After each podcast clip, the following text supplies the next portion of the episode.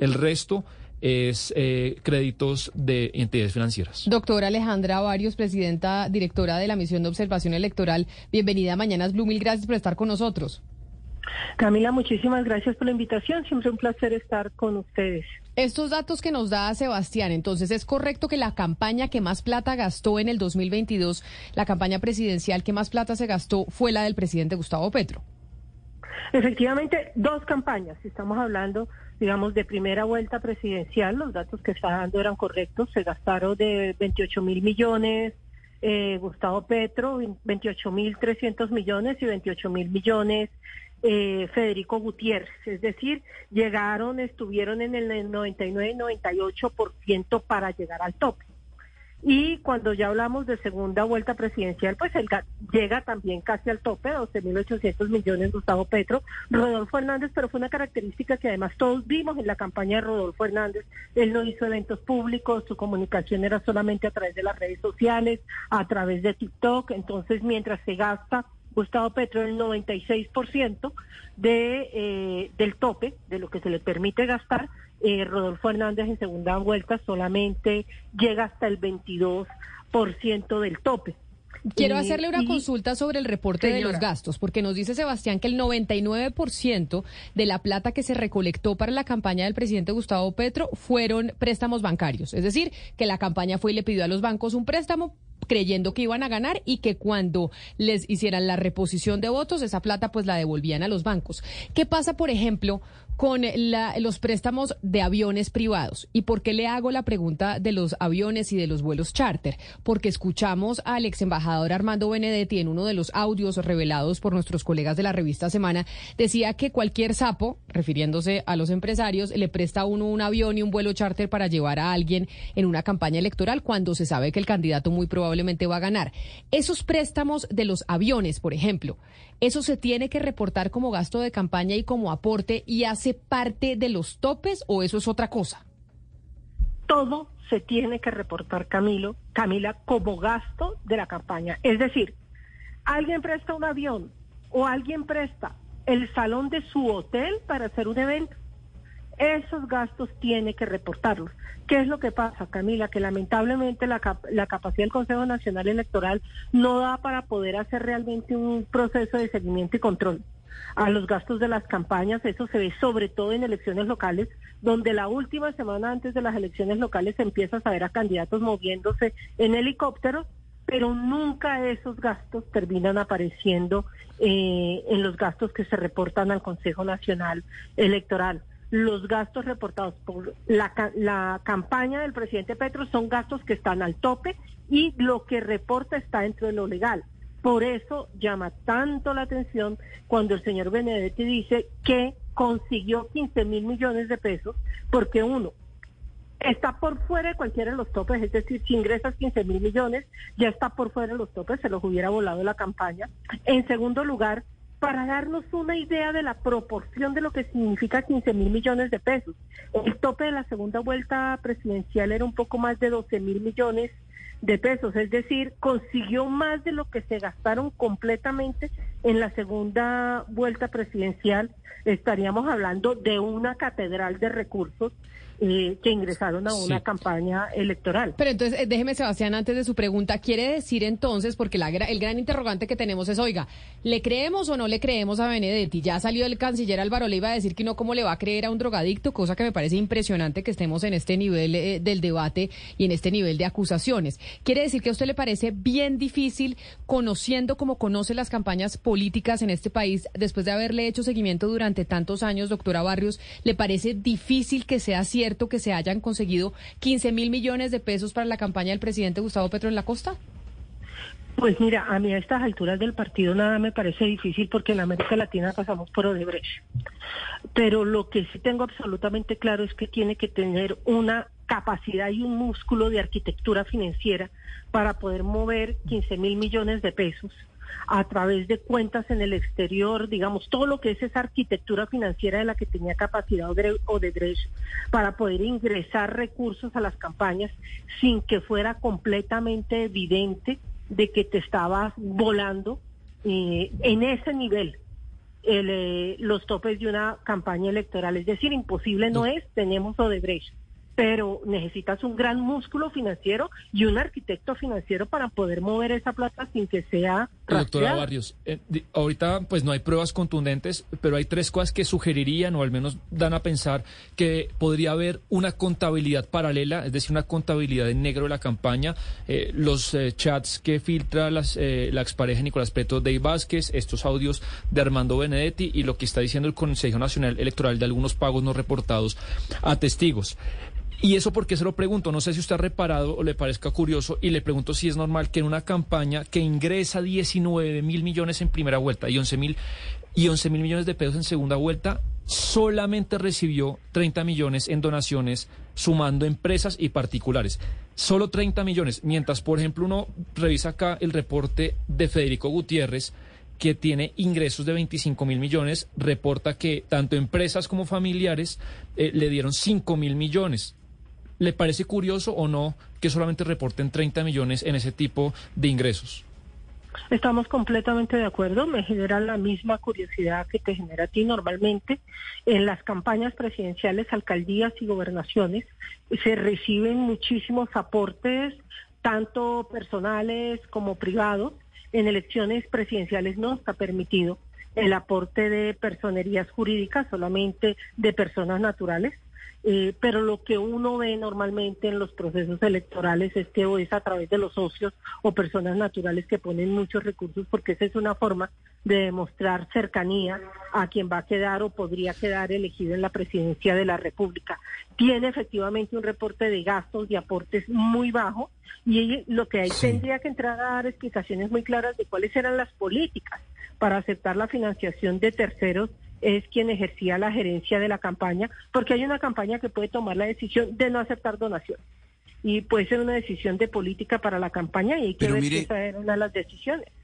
Sí, doctora Barrios, pero mire, lo que queda en evidencia también es que los topes son un rey de burlas.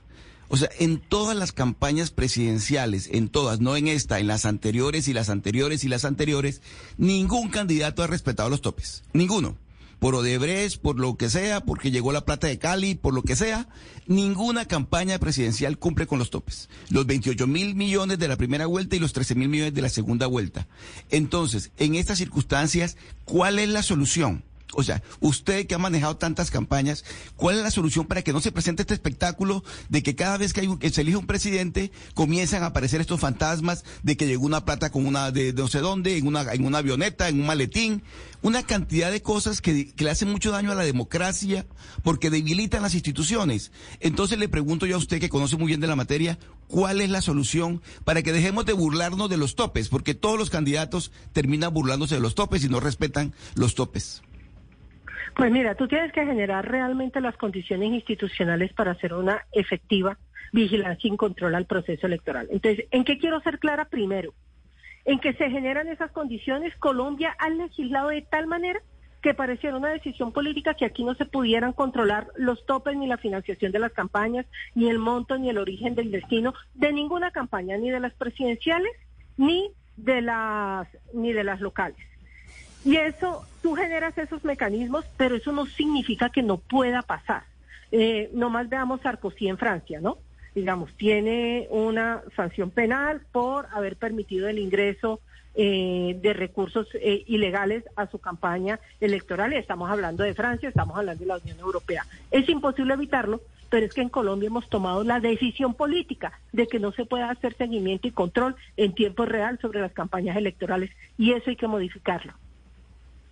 Eh, señora Alejandra Barrios, eh, en Colombia la, en, en, Colombia la ley eh, prevé penas entre cuatro y ocho años de cárcel, multas como devolver la misma cantidad de dinero que se pasó eh, la campaña eh, después del tope, em, eh, bueno, otro tipo de sanciones. Yo no sé si eso se cumple o no se cumple después de que se hagan las investigaciones, pero un poco en la misma línea de lo que decía Oscar, ¿por qué no nos sinceramos y vemos cuánto de verdad debería costar una campaña política teniendo en cuenta nuestra realidad? Y de pronto decimos, no, 27 mil millones es un tope muy bajito, hay que subir ese tope, o eh, volver a dar la discusión sobre la financiación eminentemente pública de las campañas. Pues mira que para esta campaña presidencial, a diferencia de las otras campañas presidenciales, si ustedes se dan cuenta, tanto en la primera vuelta presidencial como en la segunda vuelta presidencial no se utilizaron anticipos del Estado que es un tema que siempre le llamó la atención a la OMOE, sin embargo, como se señala que están los préstamos bancarios, son préstamos legales, puedes tomar la decisión de pagar intereses sobre esos préstamos bancarios cuando los anticipos del Estado no tienen esos intereses. Entonces, ahí está el primer tema, digamos, fue a través de préstamos bancarios, no hubo anticipos del Estado, tendría que eh, pensarse en la obligatoriedad de hacer uso de los anticipos del Estado que llegan hasta el porcentaje que se permite en términos de topes eh, de gastos de campaña. Eso en primer lugar. En segundo lugar, efectivamente el diagnóstico es absolutamente claro. Nosotros no sabemos en Colombia realmente cuánto vale una campaña electoral. Y no sabemos cuánto vale una campaña electoral porque tenemos unas economías ilegales que distorsionan el valor de las campañas. Eso es muchísimo más claro en elecciones a Congreso de la República y sobre todo en las elecciones locales. Es muy claro en el que no logra saber realmente cuántos recursos se utilizan porque se infiltran recursos ilegales que son lavados a través de las campañas. Pero creo que aquí no estamos hablando en las campañas presidenciales de ese caso en particular, digamos, no es el ingreso de recursos del narcotráfico como ocurrió eh, pues ya definido por la ley en el proceso, ocho mil, sino de unas afirmaciones de presunto ingresos de recursos ilegales.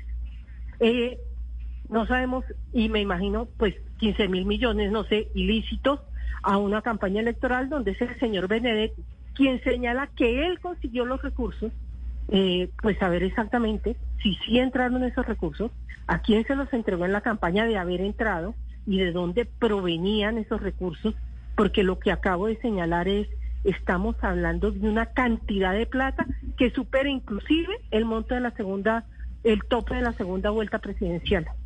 No es cualquier cosa lo que señaló el señor Benedetti. Claro, y además dice Benedetti que, que esos recursos no proceden precisamente de emprendedores. Es lo que dice uno de esos audios. Ahora, doctora Alejandra, yo creo aquí el problema no es tanto de topes, el problema es que ingresan dineros por debajo de la mesa a las campañas. No hay posibilidad de que se controle eso. No estoy hablando de la campaña de Petro, sino de las campañas en general en el país. No hay ninguna posibilidad de que se controle ese ingreso por debajo de cuerda a las, a las campañas políticas. Sí se puede controlar esos ingresos. En otros países se han hecho unos ejercicios muy claros de control de ingresos a los recursos, pero eso pasa por la decisión política de que el Consejo Nacional Electoral pueda tener eh, presencia en diferentes partes del país. Significa también que eh, tienes que tener un Consejo Nacional Electoral con la capacidad técnica de poder hacer vigilancia y control de los recursos que entran a las diferentes campañas. El Banco Agrario debe poder tener la capacidad también de poder hacer seguimiento y control de cuando estamos haciendo, por ejemplo, eh, bancarización de las campañas en el nivel local, pero mientras no se hagan esos cambios, y es lo que señalaba al principio, pareciera la decisión política eh, de que en Colombia no pudiéramos hacer realmente el seguimiento a cuánto se gasta en una campaña y cómo se gastan los recursos de esa de esa campaña. Es un tema muy complicado en el que realmente más allá de la investigación que haga el Consejo Nacional Electoral, es especialmente la Fiscalía la que tiene la capacidad, el músculo para poder determinar qué fue lo que pasó realmente y si hubo o no el ingreso que señaló Benedetti que había hecho. Doctora Barrios. Es muy grave ese tema. Hay algo que llamó la atención durante toda la campaña del presidente Gustavo Petro y fue la movilización en un vuelo, en un avión privado alrededor de todo el país. De hecho, hoy, si los que están conectados conmigo a través de nuestro canal eh, de YouTube Blue Radio en vivo, en la portada del espectador que aquí la estamos eh, mostrando es una foto tanto de Benedetti como del presidente Gustavo Petro dormidos en el avión, en uno de esos eh, recorridos por Colombia. Mucho se habló de ese avión de quién lo pagaba, quién lo prestaba, etcétera, etcétera. ¿Usted sabe si ese avión es se pagó con la plata que se pidió a los bancos de préstamo o ese tal vez fue un avión que se prestó y no se reportó? Pues mira, no tengo en los informes que tenemos de la oficina, no tengo el detalle de cuáles fueron los aportes, las contribuciones que se señalan en la campaña del doctor Gustavo Petro, que además, pues son, como ustedes saben, eh, es muy bajo el nivel que se pone en términos de contribuciones o de donaciones particulares, tendría que verse sí dentro de los gastos y recursos que se utilizan para otro tipo eh, de actividades se encuentra reportado lo de las avionetas, que además es un tema, o del avión privado, que es un tema muy fácil de saber porque todo el detalle de los gastos están en el Consejo Nacional Electoral y debe poderse saber sin mayor problema. Eh, efectivamente, a qué tipo de contrataciones se está haciendo referencia, incluyendo personería jurídica y Claro, directora, este es un tipo de gasto que entonces, como usted dice, no debe haber ningún problema de enterarse, pues de saber cómo eh, se pagó por él. Pero es que usted ha dicho unas cosas tremendas acá. Dice que se infiltran recursos ilegales de economías ilegales en las campañas, que se lavan a través de las campañas, que además no tenemos en Colombia la legislación o la capacidad del Estado para controlar ese gasto. Pero a mí me genera mucha curiosidad, y de pronto lo digo desde la pura ignorancia, cómo es el modus operandi de las campañas que históricamente entiendo reciben estos fondos de estas economías ilegales, por ejemplo, y cómo lo gastan, es decir, cómo hacen para mantener esto totalmente paralelo y escondido de lo que ustedes, por ejemplo, sí pueden ver. Pues mira, lamentablemente como funciona una economía ilegal y es a través del efectivo. Por eso hay una insistencia desde las autoridades electorales, desde el Consejo Nacional Electoral, de la bancarización de las cuentas de quienes son candidatos. Eh, ¿Qué estoy diciendo? Que es la plata en efectivo que se le entrega a los candidatos o se les entregan las camisetas, se entrega la propaganda electoral, porque nuestras campañas no se hacen solamente en las grandes ciudades, digamos, en Bogotá, en Cali, en Medellín, sino hay campañas y de manera particular cuando estamos hablando de las zonas rurales que se mueven con una dificultad grandísima de poder determinar cuál es el origen. Pero encuentras vallas, encuentras una gran cantidad de publicidad, encuentras camisetas, reuniones pequeñas, eh, reuniones medianas que son financiadas y que no se reportan porque nadie eh, le está haciendo seguimiento o no hay un control a la agenda o cronograma de campañas, porque además se hacen muchos eventos en paralelo cuando estamos hablando de elecciones a presidencia de la República, al mismo tiempo que el candidato a la presidencia puede estar en un lugar, al mismo tiempo puede estar teniendo 20, 30, 40 eventos en paralelo en diferentes partes del país, con diferentes líderes o eh, senadores que están haciendo la promoción electoral, otros que se están moviendo, eh, haciendo perifoneo y esos recursos son muy difíciles hacerle seguimiento y control porque no hay la obligación de que también los empresarios reporten cuando tienen esas contrataciones y poder hacer el cruce de cuentas. Nosotros no tenemos una, un cruce de cuentas entre lo que tiene eh, la DIAN, por ejemplo, y lo que la información que recibe el Consejo Nacional Electoral. Y eso pero entonces, ahí está la dificultad. Pero entonces, doctora Barrios, agradeciéndole su tiempo de verdad por estar aquí con nosotros, ¿Usted cree que esta apertura de investigación del Consejo Nacional Electoral, que ya se anunció ayer, que se va a llamar a la jefe de gabinete o a la que era la jefe de gabinete Laura Sarabia, al ex embajador Armando Benedetti, esta investigación que empieza el Consejo Nacional Electoral puede terminar en que sepamos realmente qué fue lo que pasó con la financiación de la campaña y si hubo cosas irregulares o no las hubo? Porque también el presidente ha dicho en mi campaña no hubo nada irregular y pues también a la gente hay que creerle. ¿Usted cree que sabremos la verdad y que esa investigación del Consejo llegará a buen puerto? Pues esperemos que tanto la investigación del Consejo Nacional Electoral, esa es una investigación administrativa, es estrictamente sobre las cuentas que se están entregando, son las preguntas que ustedes están haciendo, es decir, si estamos viendo un avión, ¿dónde está el avión aquí? No está reportado, si está reportado, si se está viendo este evento, ¿dónde están los costos de este evento? ¿Están reportados o no? Es una investigación netamente administrativa y contable. Y hay otra investigación en paralelo que tiene que estar, que es la investigación eh, que se hace desde la Fiscalía General para saber si esos recursos que ingresan son recursos que están por encima de la mesa o no, si son recursos legales o son recursos ilegales, y si realmente ingresaron esos recursos ilegales, el monte de los recursos ilegales y de dónde provenían. Eso es lo que le compete a la Fiscalía. Y la parte administrativa, la parte contable es la que le compete al Consejo Nacional Electoral. Y ojalá sean investigaciones que no se demoren seis meses, siete meses, ocho meses, eh, años inclusive, eh, para poder tener una respuesta, porque realmente si hay una crisis gubernamental en términos de gobernabilidad. Pues, doctora Alejandra Barrios, directora de la misión de observación electoral, mil gracias por atendernos. Sabemos que usted empieza a tener mucho trabajo ahora que se vienen las elecciones regionales, así que feliz día y estaremos hablando en toda esta época de contiendas electorales. Pues Camila, muchísimas gracias y muy importante el tema que estaban tocando de las pensiones. Creo que esos temas son realmente... ¿Usted ya cumplió las semanas o no ha cumplido las semanas? Yo ya cumplí las semanas y lo que no la edad y por eso lo que entendí de la decisión de la Corte Constitucional no es que uno se pueda jubilar a los 40 años, es que sin importar si cumple uno las semanas, igual tiene que seguir cumpliendo la edad. Es decir, yo cumplí las semanas, pero tengo que trabajar hasta los 57 años. Y seguir cotizando. Faltan tres. Tengo que seguir cotizando hasta los 57 años eh, y no es que me pueda jubilar o se puedan jubilar las mujeres que vienen detrás de mí a los 41 años o Sino que aquellas que no alcanzan las semanas, que son muchas, pues puedan eh, cotizar, o sea, es decir, puedan jubilarse, porque hay, por ejemplo, mujeres que entran a la, formalidad muy tarde porque no han conseguido el trabajo y entonces les reducen las semanas para poderse pensionar. Ah, me parece buena explicación, ¿sabe, doctora Barrios? Creo que es un punto que no habíamos tenido en cuenta. Mil gracias, feliz día. Bueno, ustedes muchísimas gracias y estamos hablando de elecciones. Estamos hablando de elecciones, claro que sí.